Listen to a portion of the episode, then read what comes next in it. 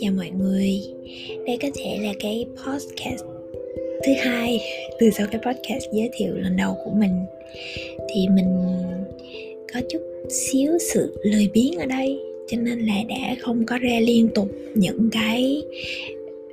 podcast để cho mọi người có thể nghe.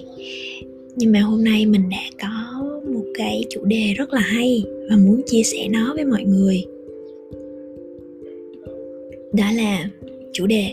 làm sao để hoàn thiện bản thân hơn mà không có cái cảm giác tự ti, những cái cảm xúc tiêu cực.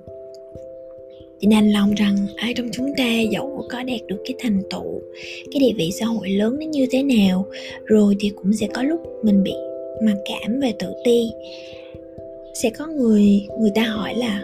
bạn giàu như vậy, giỏi như vậy, có nhiều mối quan hệ chất lượng như vậy, bạn còn buồn vì điều gì? Và tại sao đôi lúc bạn lại cảm thấy tự ti? Đã bao giờ bạn tự đặt cho mình câu hỏi rằng tại sao bạn có quá nhiều thứ như mong ước rồi nhưng cảm giác không đủ, cảm giác thiếu thốn, mặc cảm vẫn đôi khi vây lấy bạn không?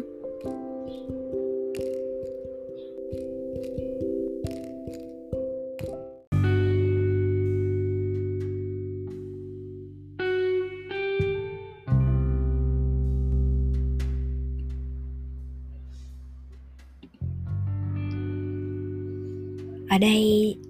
Hương có đáp án nè. Có người bạn nói với Hương là tôi rất là lâu rồi không còn có cảm giác tự tin nữa. Đôi lúc những cái vấp ngã trong cuộc sống như là thất tình nè, à, mình không đạt được tiêu chuẩn K P I trong công ty, mình không có một mối quan hệ bạn bè tốt như mong đợi, bạn của mình tự nhiên quay lưng đi với mình, rồi mình đầu tư thua lỗ. Có rất là nhiều lý do để mà những cái vấp ngã trong cuộc sống đôi khi nó khiến cho mình nhầm tưởng là mình bị thiếu năng lực, bị yếu đuối hoặc không xứng đáng với một cái thành quả nào đó. Thì đôi khi mình bản thân nhún nhường cái cuộc sống này, những cái điều xảy ra trong cuộc sống này đến cái mức rõ ràng là chúng ta thấy là mình đúng, và những cái điều chúng ta đang gặp nó đang sai đến cái mức mà bạn phải vùng vẫy để thoát ra khỏi nó. Nhưng rồi chính cái sai đó nó lại mạnh mẽ đến mức có thể nhấn chìm cả cái tôi của bạn, khiến cho bạn hụt hẫng, mất niềm tin và rồi tự ti khi nhìn thấy thành công của người khác mà không biết rằng họ cũng đã trải qua những cái cảm giác rất là giống với mình. Có thể chúng ta không hoàn hảo trên một cách nào đó, nhưng chúng ta luôn có lý lẽ của riêng mình, của riêng mỗi người. Và để Hương chia sẻ cho bạn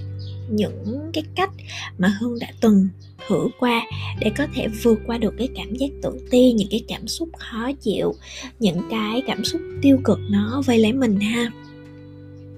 Đó là bình thường Hương rất là hay nghe podcast, nghe sách nói, nghe những cái âm nhạc chữa lành, những cái video âm nhạc chữa lành ở trên YouTube. Thì chúng ta tự ti vì cái tiếng nói nội tâm của chúng ta nó lên tiếng và bắt đầu nó khiến cho mình cảm thấy mình lẻ loi và cô đơn, không có người cùng đồng điệu với những cái cảm xúc hiện tại, cũng không có người sẻ chia, hoặc là chúng ta không có đủ dũng cảm để chia sẻ cái nội tâm của mình với bất kỳ ai. Lúc này thì khi mà chúng ta nghe được một cái giọng nói hoặc một cái âm thanh sâu lắng nào đó, thì nó chính xác sẽ là một cái âm thanh, một cái liều thuốc nó xoa dịu tâm hồn cho chính mình.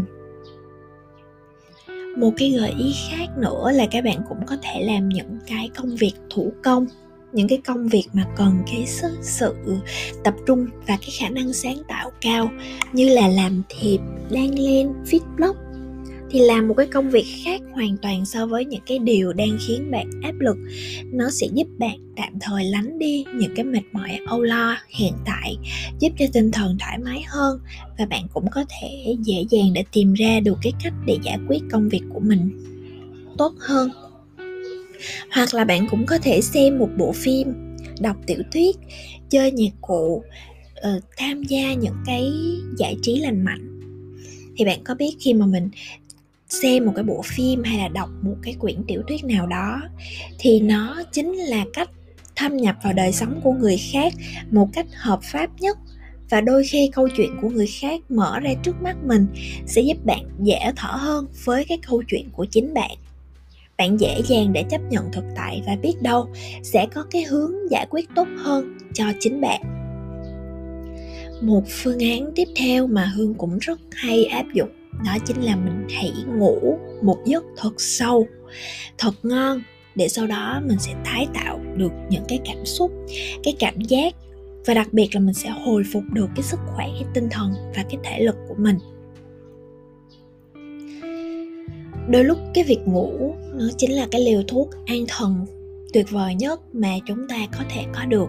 Ngủ nó sẽ giúp đầu óc tỉnh táo hơn và nó cũng là một cái lựa chọn rất là tuyệt vời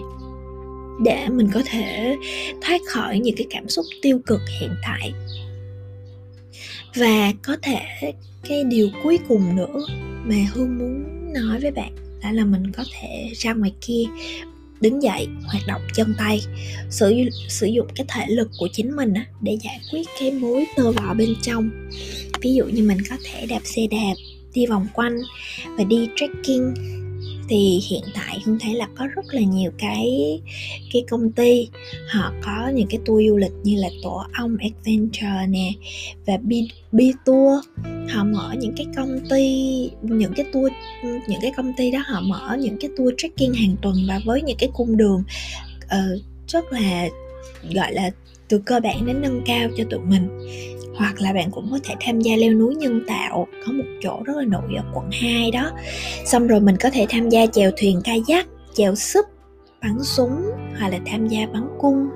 đi gym theo cái gói ngày, nghĩa là ngày nào mà bạn đi thì bạn chỉ việc trả tiền theo ngày đó thôi. Và mình cũng có thể chạy bộ vòng quanh cái khu vực mà mình đang sống nè, mình có thể nhảy múa tại gia, mình bật một bài hát và nhảy lên để cảm thấy là cơ thể nó đang lắc lư theo những điệu nhạc, giải tỏa phần nào cái sự căng thẳng trong cái lòng của mình. Sau đó thì mình sẽ đi karaoke cùng với bạn bè để mà giải phóng năng lượng. Và đừng có chỉ nằm một chỗ để lướt điện thoại hay xem new feed, dù rằng là có rất là nhiều cái thông tin hấp dẫn mỗi ngày và có rất là nhiều video hay ho để xem. Nhưng mà bạn có biết cái vấn đề ở đây là gì không? Là nó có quá nhiều và nó quá đa dạng, và điều đó là không cần thiết khi chúng ta đang có những cái cảm xúc tiêu cực. Chúng ta cần tập trung vào một cái điều gì đó và tạm thời gác lại những cái suy nghĩ khác. Do đó mình phải cái việc mà mình nạp quá nhiều thông tin vào não dưới dạng mì ăn liền như thế này thì nó chỉ có thể làm cho cảm xúc của chúng ta trở nên tồi tệ hơn mà thôi. Hương hy vọng là với một số cái chia sẻ ở trên thì bạn sẽ có thể có cho mình những cái gợi ý mới mẻ, những cái góc nhìn thú vị hơn để giảm bớt đi cái sự căng thẳng, mặc cảm hay tự ti đôi khi nó xâm chiếm lấy mình. Và đây không muốn nhắc lại một lần nữa, nó là một cái cảm xúc rất bình thường thôi và ai trong chúng ta cũng sẽ có những lúc trải qua như vậy. Và Hương mong rằng nếu như bạn cảm thấy podcast này hay thì có thể quay lại đây thường xuyên hơn để Hương có thể chia sẻ với bạn. Bạn có thể chia sẻ với Hương nhiều cái điều hay ho hơn trong cuộc sống này nữa nha. Chào tạm biệt bạn.